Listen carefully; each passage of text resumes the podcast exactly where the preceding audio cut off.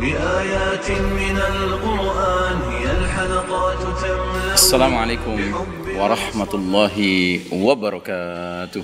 وعليكم السلام ورحمة الله وبركاته. الحمد لله رب العالمين والصلاة والسلام على أشرف الأنبياء والمرسلين سيدنا محمد وعلى آله وأصحابه ومن والاه فقال الله تعالى في كتابه الكريم بعد أعوذ بالله من الشيطان الرجيم يا أيها الذين آمنوا اتقوا الله حق تقاته ولا تموتن إلا وأنتم مسلمون Nabi kita Muhammad sallallahu alaihi wasallam Sallallahu alaihi wasallam memperingatkan para sahabat yang kemudian para sahabat memperingatkan para tabi'in, para tabi'in memperingatkan para tabi'it tabi'in terus sampai kepada umat yang sebenarnya perlu diperingatkan secara khusus karena hadis ini terkait dengan mereka. Dan ternyata umat itu adalah kita. Nabi bersabda, "Badiru bil a'mali fitanan ka lailil muslim." Bersegeralah kalian beramal sebelum datangnya fitanan. Fitanan itu bentuk jamak dari fitnah. Kalau fitnah itu satu ujian, kalau fitanan itu banyak ujian. Ya. Lalu Nabi meneruskan, "Kaqita'il lailil muslim." Ya, ketika fitnah itu sudah banyak mempengaruhi dunia ini, melanda dunia ini, maka dunia ini menjadi seperti sepotong malam yang gelap gulita. Dan kegelapan yang dimaksud bukan kegelapan fisik, tetapi kegelapan nilai-nilai. Nilai-nilai apa? Nilai-nilai gelap, nilai-nilai kekufuran, kefasikan, kemunafikan, kesyirikan, kezoliman, kemaksiatan, kemungkaran, ya. Pendek kata semua nilai-nilai gelap akan hadir ketika itu. Dan yang lebih mengerikan lagi kata Nabi kita, jika era itu datang, apa fenomena yang paling utama yang muncul di tengah-tengah umat ini? Fenomena utama adalah yusbihur rajulu mu'minan wa yumsi kafiran. Au yumsi mu'minan wa yusbihu kafiran.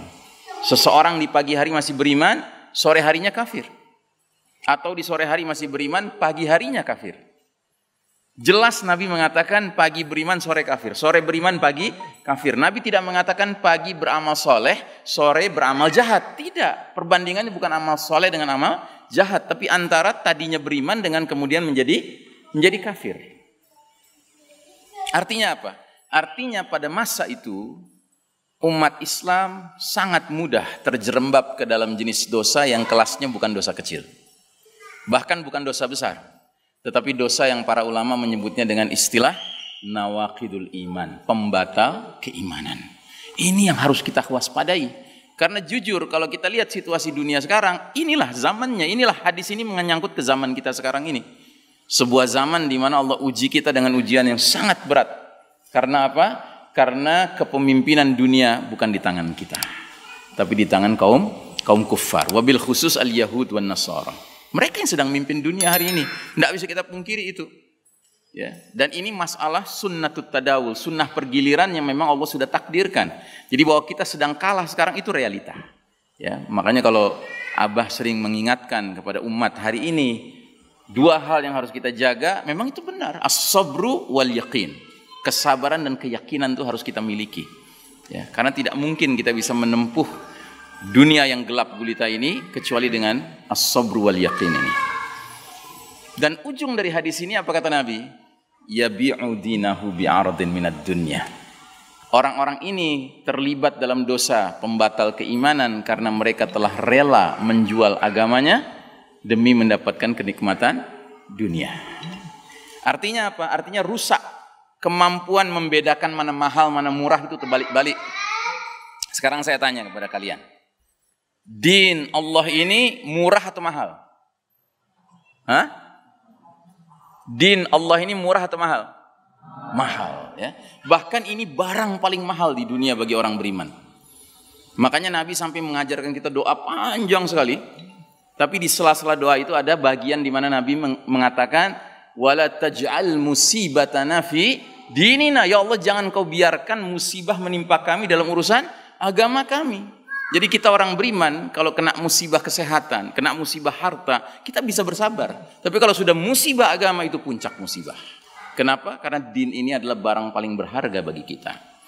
Sekarang saya tanya lagi. Kenikmatan dunia murah atau mahal? Allah. Berhasil antum. Alhamdulillah. Antum punya pencinta akhirat yang luar biasa. Allahu Akbar. Ya. Ini hadis pertama. Nah, hadis kedua. Lagi-lagi berkaitan dengan zaman kita.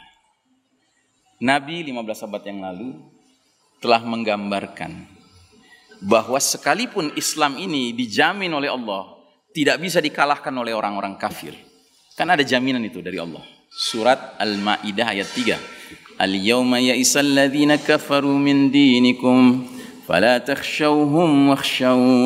Pada hari ini orang-orang kafir sudah berputus asa mengalahkan din kalian, agama kalian al-Islam ini. Karenanya jangan takut pada mereka kata Allah, tapi takutlah kepadaku. Tapi ingat, putus asa melawan apa? Melawan din ini. Bukan putus asa melawan kaum muslimin, tidak. Orang kafir tidak pernah putus asa melawan kaum muslimin. Karena apa? Mereka tahu kaum muslimin itu beda dengan Islam. Kalau Islam itu mantap, nggak bisa diganggu gugat. Tapi kalau kaum muslimin itu bisa kuat, bisa lemah. Ya.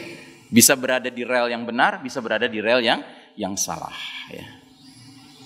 Nah, jadi Nabi pernah menyampaikan satu hadis tentang ajaran Islam yang karena umatnya itu lemah, kemudian ajaran itu sendiri mengalami pelunturan, pelan tapi pasti. Bagaimana kata Nabi? latunqadanna ural islami urwatan urwatan. Fa kullaman taqadat urwatun tashabbatha an-nas billati taliha.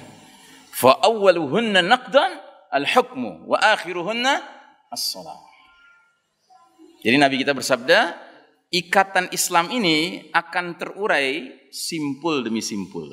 Ya, tahu simpul ya? Tahu simpul? Simpul tali ya.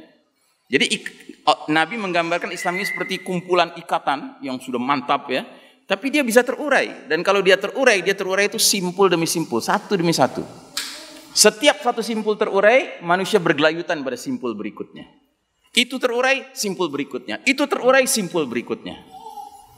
Nah, urutannya bagaimana? Yang paling awal akan terurai adalah urusan hukum, dan yang paling akhir terurai adalah urusan sholat. Nah, semenjak runtuhnya tatanan Islam, sistem iman dan tauhid tahun 1342 Hijriah, persis 100 tahun dari kita sekarang pakai kalender Hijriah. Apa yang terjadi? Di negeri-negeri kaum muslimin yang paling awal berubah adalah hukum. Tadinya hukum Allah yang berlaku, mulai hukum sekuler yang berlaku. Dan yang lebih menyakitkan, hukum yang berlaku sering kali adalah hukum mantan penjajahnya.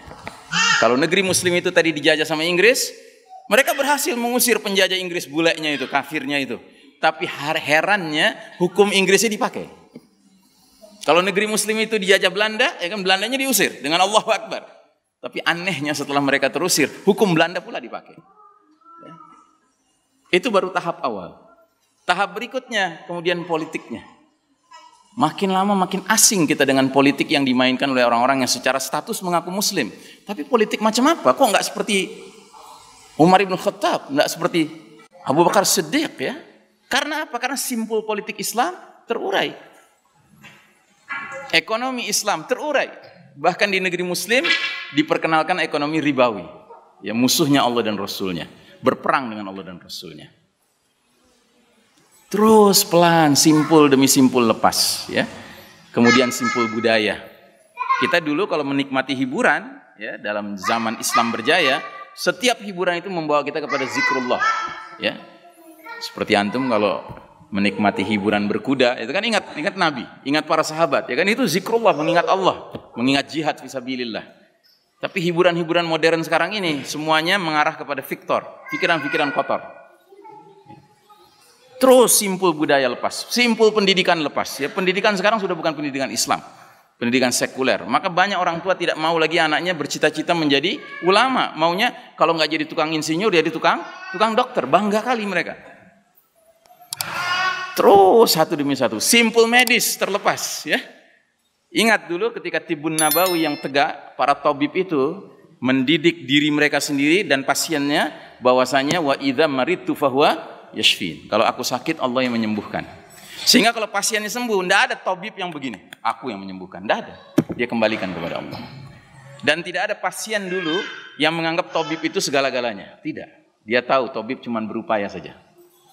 Tapi dalam medis modern sekarang ini, dokter seolah-olah menjadi penentu segala-galanya. Sampai berani mengatakan maaf setelah lihat diagnosa paru-paru Anda, jantung Anda, umur Anda tinggal tiga bulan. Bayangkan, hidup dan mati seperti di tangan dia. Jadi satu demi satu simpul lepas. Nah, yang paling mengerikan sekarang di depan mata kepala kita sendiri kita sedang menyaksikan simpul sholat diacak-acak. Ya. Bayangkan. Ya.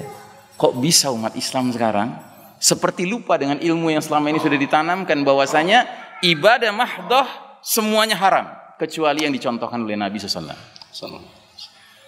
Ya kan? Itu kan hakikatnya begitu. Makanya Nabi mengeluarkan hadis yang terkenal sekali, "Shallu kama raaitumuni usolli." Salatlah kalian sebagaimana kalian lihat aku salat dan itu bermakna apa? Salat berjamaahlah kalian sebagaimana kalian lihat aku dan para sahabatku salat ber, berjamaah. Ya. Dan belum pernah ada dalam sejarah Islam taun sedahsyat apa pun menyebabkan masjid-masjid kemudian berubah salat berjamaah. Belum pernah ada kejadian. Ya, tapi sekarang umat Islam sendiri, ulamanya sendiri yang teriak-teriak hendaknya jaga jarak. Padahal hadisnya sangat jelas. Gimana Ustaz? No. Ya. Tutuplah celah-celah di antara kalian. Ya. Celah-celah itu menjadi tempat bercokolnya siapa? Syaitan. Furujatin lis syaitan. Ya, menjadi tempat syaitan. Jadi sekarang masjid-masjid itu menyediakan tempat dikasih tanda syaitan di mana posisinya. Iya toh? Dan Nabi pernah sholat, sahabat berjarak sedikit saja. Setelah itu Nabi bilang, aku tadi lihat ada anak domba, setan anak domba di celah kalian. Sekarang celahnya besar, bukan anak domba lagi. Sekeluarga domba hadir di situ. Suami, istri, anak, mertua, mantu, cucu, semuanya hadir. Ya. Nah, ini musibah besar. Ya. Dan Nabi mengingatkan kita dalam hadis yang lain, Innal Yahuda qad sami'u dinahum. Sesungguhnya Yahudi itu sudah putus asa, sudah bosan dengan agama mereka. Dan mereka itu kaum yang sangat hasad kepada kita umat Islam terutama dalam tiga perkara. Perkara apa? Raddis salam, menjawab ucapan Waalaikumsalam kepada sesama saudara muslim ketika mengucapkan salam. Yang kedua, fi iqamatis sufuf dalam menegakkan saf. Kedisiplinan umat Islam menegakkan saf, lurus dan rapat itu membuat hasad kaum Yahudi. Karenanya hari ini Yahudi tertawa terbahak-bahak melihat Masjidil Haram, melihat Masjidil Nabawi. Mereka sudah sukses. Ya. Dan ini dijadikan dalil sama banyak umat Islam di seluruh dunia sekarang. Alah kamu tuh siapa? Ulama mana kamu? Sedangkan lihat Masjid Nabawi saja, lihat Masjidil Haram saja. Kita harus jaga jarak, kalau enggak kita mati kena virus. Nauzubillah min. Dan yang ketiga, Yahudi itu hasad pada kita dalam urusan apa? Ucapan kaum muslimin di belakang imam sholat wajib mereka ketika sholat jahar, yaitu kalimat amin. Makin keras suara aminnya, makin hasad Yahudi. Yang berarti makin sedikit jumlah jamaahnya, suara aminnya makin kecil. Dan ini yang terjadi di banyak masjid sekarang. Masjid mestinya muat seribu orang, cuma muat 300 orang. Karena aturannya begitu. Otomatis suara aminnya mengecil. Nah saudaraku rahimakumullah, tidak ada pilihan lain buat kita. Bahwa kita tetap harus berpegang kepada sunnah Nabi Muhammad SAW. Sebab dengan kita berpegang kepada itu, apa pun yang kita hadapi, insya Allah mendatangkan keberkahan dari Allah Ta'ala, mendatangkan perlindungan dari Allah Ta'ala. Dan kalaupun kita setelah menjalankan sunnah Nabi kita sakit, ya sakit itu takdir dari Allah Ta'ala. Hak Allah untuk menguji siapa pun dengan dengan penyakit. Tapi yang penting kita tidak boleh mengalahkan ya kedisiplinan kita menegakkan sunnah Nabi dengan alasan apa pun, apalagi kalau alasan itu hanya bersifat duniawi. Ya, demikian barangkali yang bisa saya share pada sore hari ini. Ya, saya doakan mudah-mudahan jamaah sekalian, terutama para pemuda, pemudi, para talib, talibah di sini menjadi calon-calon ulama Islam, calon-calon mujahidin, mujahidat fisabilillah. Amin. Ya, dan mudah-mudahan mana uh, Saleh Mana Saleh?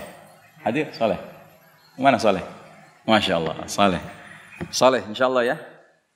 Jihad, fisabilillah. Bayatul Mahdi. Bayatul Mahdi. Insya Allah. Ya. Allahumma ja'alna min jayshil mahdi alladhina akhadhu ihdal husnayain. Ish kariman au au mut syahidan. Amin. Demikian barangkali yang bisa saya share ya, Abah, Masya Allah, Barakallahu Fikum, Hayakumullah, Ustaz Salim, Hayakumullah. Aku lu qawli hadha fastaghfirullah li وصلى الله على نبينا محمد وعلى آله وصحبه وسلم تسليما. أحبكم في الله. والسلام عليكم ورحمة الله وبركاته. وعليكم السلام ورحمة الله وبركاته. الحمد لله رب العالمين.